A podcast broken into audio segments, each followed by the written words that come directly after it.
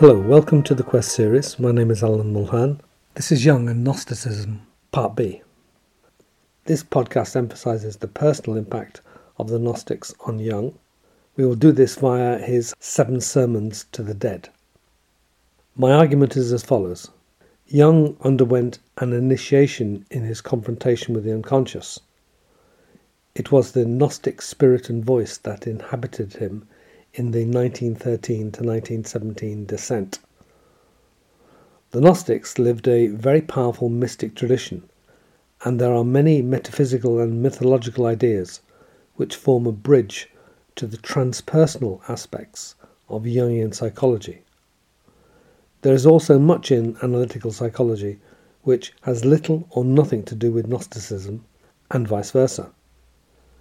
The Gnostic influence on analytical psychology is therefore significant, though partial, but its personal influence on Jung was immense, since he experienced gnosis through their spirit.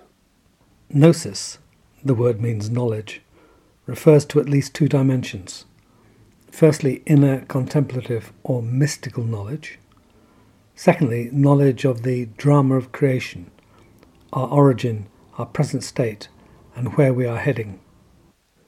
Gnosticism, let us recall, was a widespread movement, especially situated between the shores of the Mediterranean and Persia or modern day Iran. It flourished around the time of Christ, and Gnostic and Christian sects intertwined. In some cases, Jesus was worshipped by Gnostics. Over the next few centuries, they diverged as the Christian church centralized and built a widespread following based on faith, an impressive array of sacraments, a clear ethical framework, and a belief that Jesus had died and rose again to redeem us from our sins. The Gnostics were increasingly rejected by the Christians, and after Constantine handed power to the reformed and centralized Christian church in the 4th century of the Common Era, they eliminated Gnosticism. This is all at the start of the Christian aeon or era. When Jung is writing, the Christian myth is in serious decline, and we are at the end of this aeon. Jung's confrontation with the unconscious, as he called it, practically coincided with the First World War, a crisis of immense proportions. For those of you who worry about the crisis of the contemporary world, consider the enormity and barbarity of the 1914 1918 war. What did Jung do? He went into a personal retreat, descended into the unconscious, tracked his visions, and went through, I shall argue, a Gnostic initiation ritual. Out of this, his subsequent work derived. This did not mean that Jung stayed in isolation. I am not recommending that everyone should retreat from the crisis of the modern world. Quite the contrary. But it was Jung's Dharma, vocation, calling, to seek his own vision within, and then come to the outer world, having found his own myth. He had a tremendous interest in the collective and the fate of humanity, and did all that was within his personal power to influence matters. However, I believe that there is a general lesson here also. Having the surety of one's own inner vision is a great advantage when it comes to inserting oneself into the collective crisis of one's own times. One has an anchor and root, an inner voice and guide, instead of being thrown around in the storm of the crisis. Let's proceed, and this should become clearer. I now wish to look at the Seven Sermons to the Dead, the Septem Sermones ad Mortuos, as Jung called it in the Latin title, written in 1916, and also what happened to Jung immediately after writing the sermons, which is written in the Red Book, very near the end. In 1916, some years into the confrontation with the unconscious, Jung had a powerful fantasy that his soul had flown away from him. Then, and I paraphrase, he felt an urge to give shape to something to formulate and express what might have been said by Philemon to him in his evening descents into the unconscious. This was how the Septem Sermones ad Mortuos, with its peculiar language, came into being. He writes, It began with a restlessness, but I did not know what it meant or what they wanted of me. There was an ominous atmosphere all around me, as if my house began to be haunted. Around 5 p.m. in the afternoon on Sunday, the front doorbell began ringing frantically. Everyone immediately looked to see who was there, but there was no one in sight. We all simply stared at one another. The atmosphere was thick, believe me. Then I knew that something had to happen. The whole house was filled as if there was a crowd present, crammed full of spirits. They were packed deep right up to the door, and the air was thick. It was scarcely possible to breathe. As for myself, I was all aquiver with the question, For God's sake, what in the world is this? Then they cried out in chorus, We have come back from Jerusalem, where we found not what we sought. Then it began to flow out of me, and in the course of three evenings the thing was written. As soon as I took up my pen, the whole ghostly assemblage evaporated. The room quietened, and the atmosphere cleared. The haunting was over. They came to him asking for teaching, knowledge of God, the universe, and mankind. But here we have Jung's own battle with his Christian heritage and a new principle emerging within him. Philemon, alias Simon Magus, Jung's Gnostic spirit guide, is the teacher of the sermons, and the general authorship is given to Basilides, the second century Gnostic. The main point is that the teachings that are given to the dead Christian souls are Gnostic.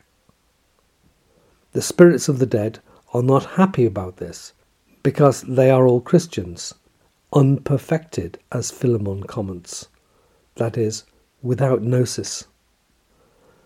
Thus, the tension and dynamics of the relationship between Christianity and Gnosticism is played out on the historical stage of Jung's visionary imagination. This struggle between opposites is also because Jung sees himself poised between two aeons, that of Christianity and that of the times to come, where a renewed God image is being constellated. Such states of transformed consciousness that Jung experienced in 1916 when he wrote the Seven Sermons are not literary inventions, although Jung can embellish his narrations with striking literary effects. He was a great writer.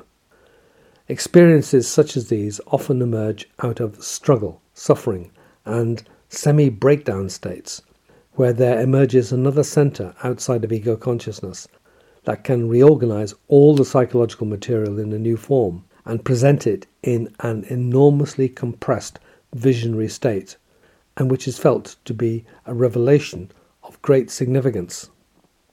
Frequently, it feels as if another figure, spirit guide, God, or muse, is providing, dictating, transmitting, or as we would say nowadays, downloading information. If one reveres the mystic leader who has these experiences, like a god, then one takes everything as a revealed message. This is most unwise. How many cults have come apart at the seams because of this excessive idolization? How many leaders have become narcissistically unhinged because of this adulation and the inflated impact of their visions? In 1916, Jung had been studying the Gnostics for some time, though not really understanding them because of the limited literature available. Nevertheless, he instinctively felt deeply connected. When the Christian spirits required teaching, what pours out of him, as it were in a possessed or trance state, were the seven sermons, except these were not Christian, but Gnostic, both in form and content, both in the language that was used and the ideas they presented. This language style can speak in riddles. It is mantic, that is, prophetic, revelatory. It is paradoxical, enigmatic, seeming nonsensical, but suddenly wise, fascinating, and ridiculous at the same time. Well, that is a very Gnostic style. As for the structure of the seven sermons, it consists of a question and answer format in which the spirits ask questions and make complaints, while the teacher, Philemon, Jung's deeper psyche, gives a brief sermon on Gnostic teaching concerning the supreme God, the cosmos, the place of mankind, and so forth. These are Gnostic theology, very much with Jung's unconscious twist to it, that is given to the Christian spirits. In other words, Jung's identification with Gnosticism is, at this stage, very intense. Their voice and spirit, buried, repressed, persecuted across the eons, and practically extinguished, has now found its vehicle and speaks through him. This could have had an inflating impact on Jung, and he was aware of this.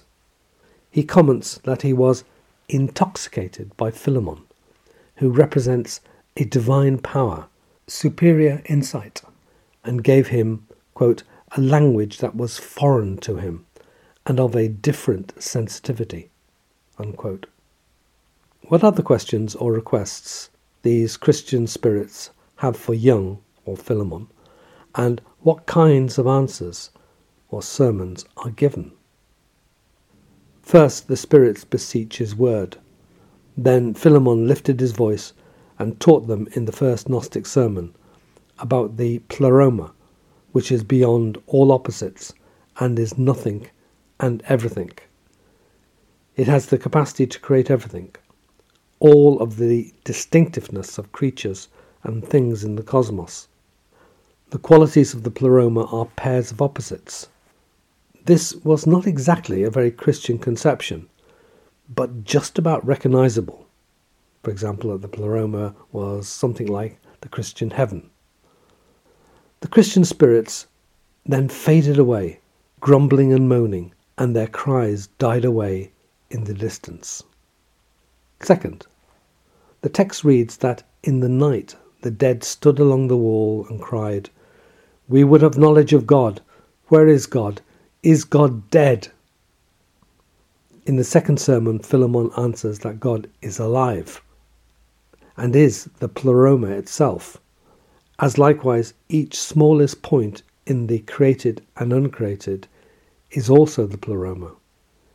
If the pleroma could be manifested in being, it would be Abraxas, who is pure and generalized effect in the cosmos.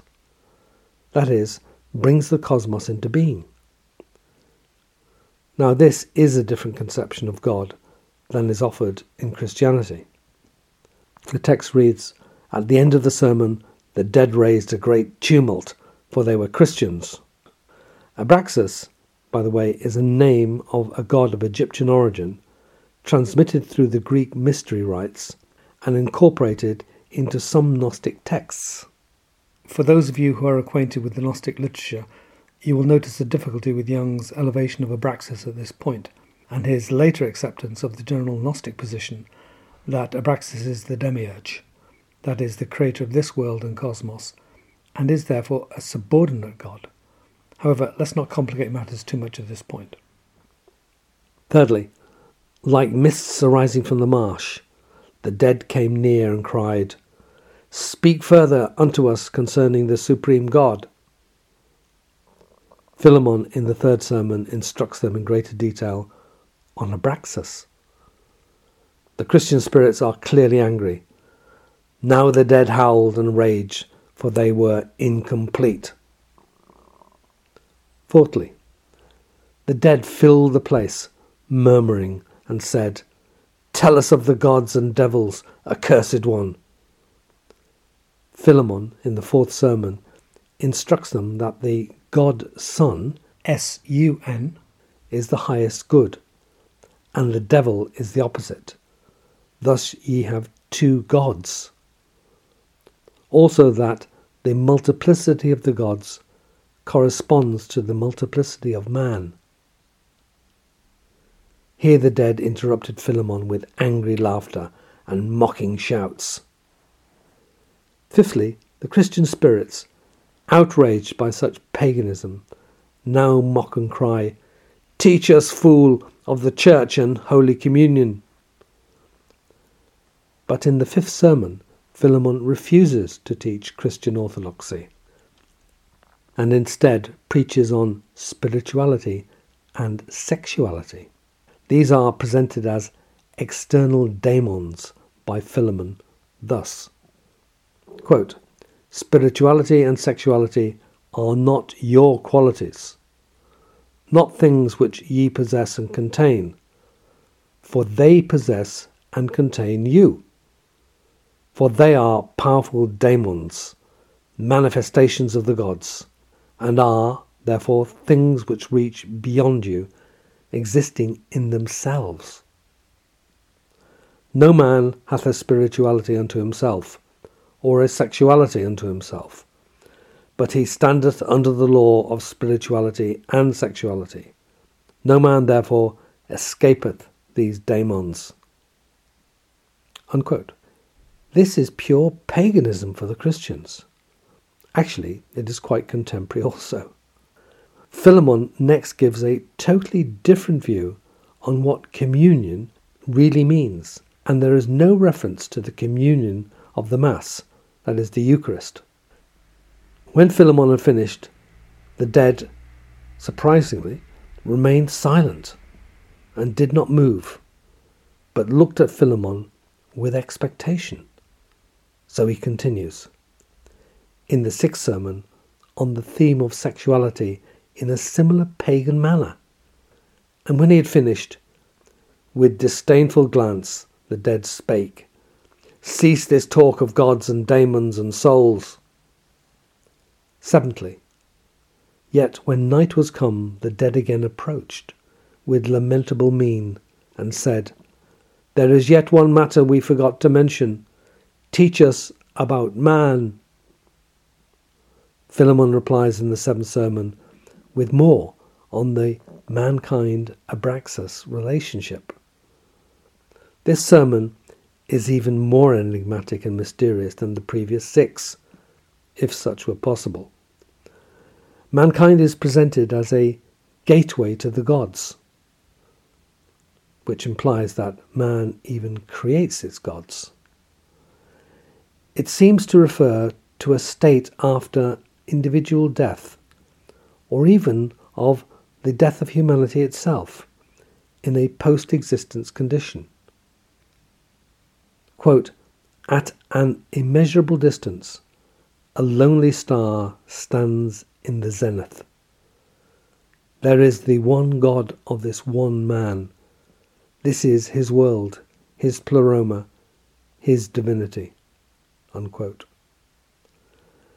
One is reminded of the Gnostic journey through the archons after death in order to reach the pleroma, the source of all light.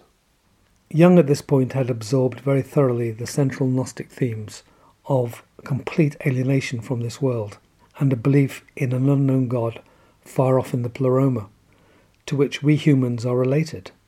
Much of the Gnostic cosmogony consists of dramatic stories how this came to be, how we are derived from the light of the pleroma, but are immersed in the darkness of this world.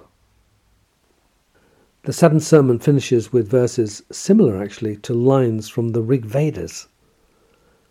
Quote, Man here, God there, weakness and nothingness here, there, eternally creative power. Here, nothing but darkness, and chilling moisture. There, holy sun. Unquote.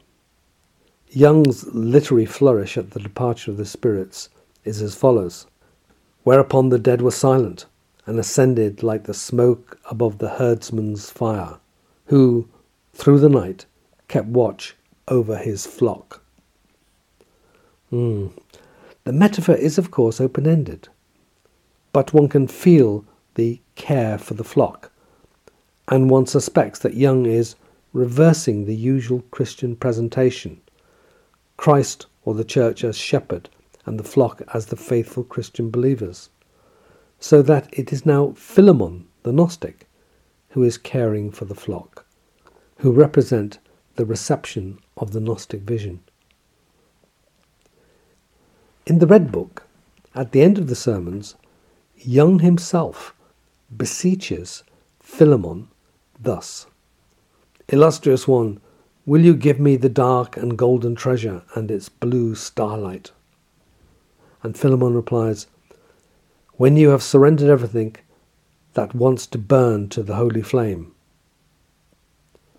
In other words, Jung is asking Philemon for gnosis, enlightenment, and Philemon replies that complete surrender is required. The text goes on in the Red Book. Jung is now given a vision of a dark form with golden eyes, who frightens him and says he is the death that rose with the sun,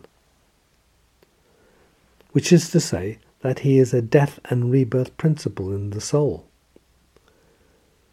Jung is then given a magnificent vision.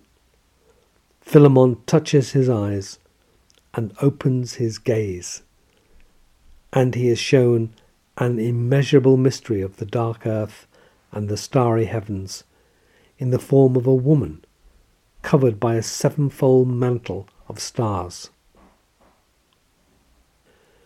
Philemon requests the goddess that Jung be her child and asks that she accept his birth. One is reminded of the Egyptian Nut, who is a goddess of the Milky Way and arches over her brother Geb, the earth god. Jung is now on the verge of initiation and rebirth into the feminine mysteries, of which love is the passage. Philemon continues addressing the goddess of the night sky.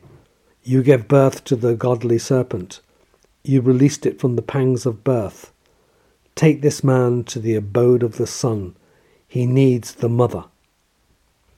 Which signifies, in my view, that Jung is being initiated into the Gnostic Orphite tradition, which came through Egypt and into Greece and the Near East and consists in a healing rite and rebirth through this world, its nature and instincts, its sorrows and sufferings, into the higher spheres through love.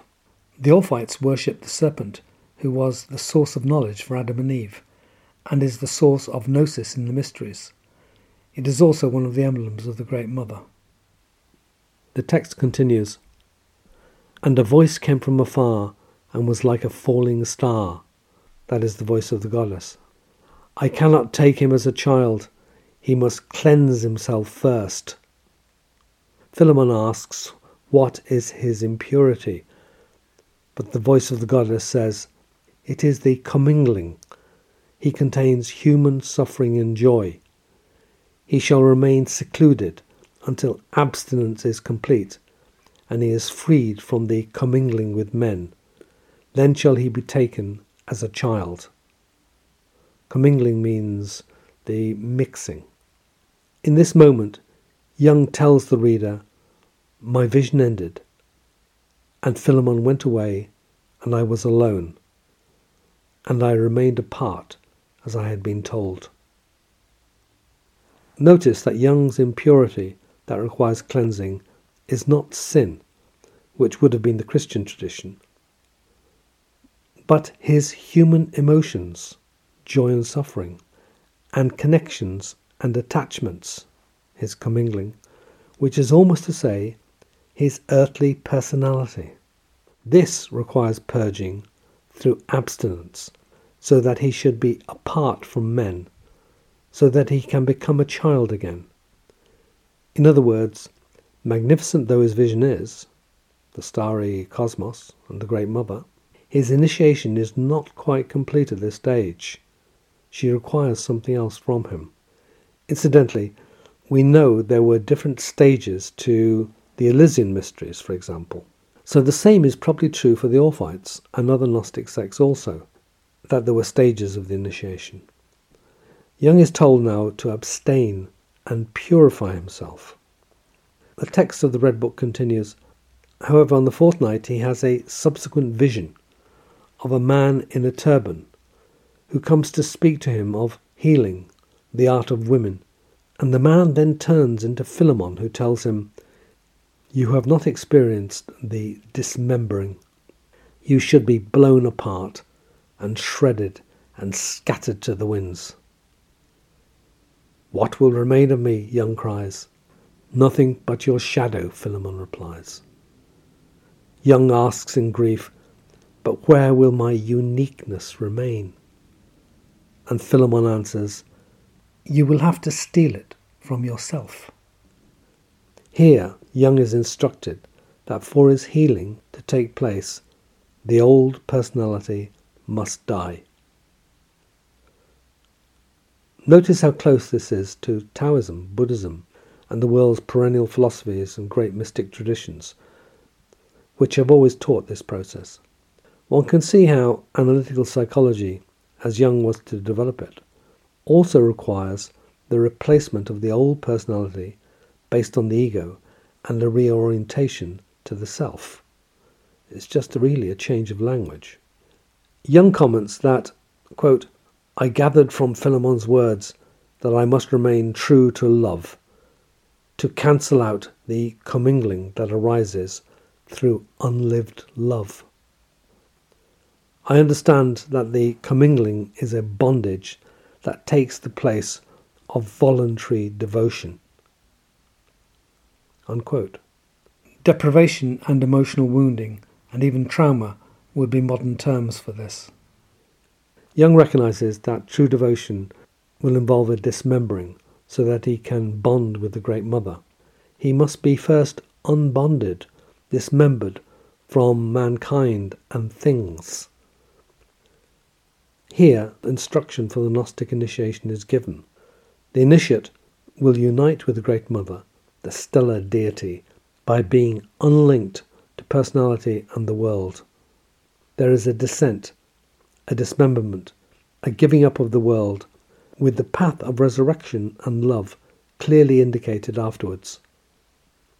Through Jung's descent, one can see the Gnostic initiation myths, the mystery schools of ancient Greece that were pre Socratic and before the Age of Reason, that permeated the Middle East with the worship of the Great Mother and stretched back to ancient Egypt, and from there into prehistory where humanity had experienced the mysteries as a descent into the earth and a rebirth into the sky.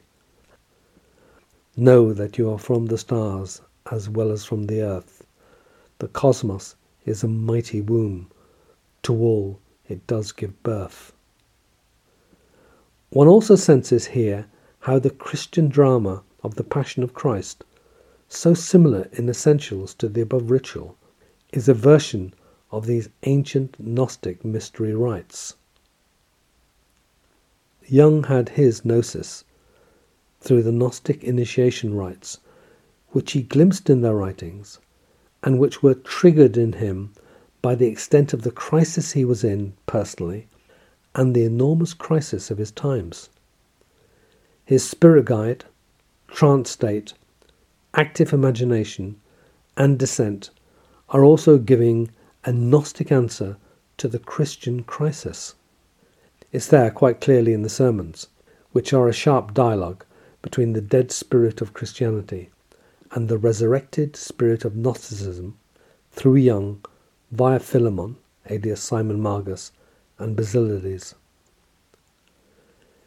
Since Jung describes his 1913 17 descent as the creative core from which everything else flowed, the later creations being the mere outward classification of the immense inner experience which burst upon him and which he recorded in the Red Book, Liber Novus, and the Seven Sermons, then it follows that Gnosticism, at first in the indirect texts that were available to him, and then in his experience of Gnosis through his initiation, was to have an immense impact upon him personally, and then through him upon his whole opus.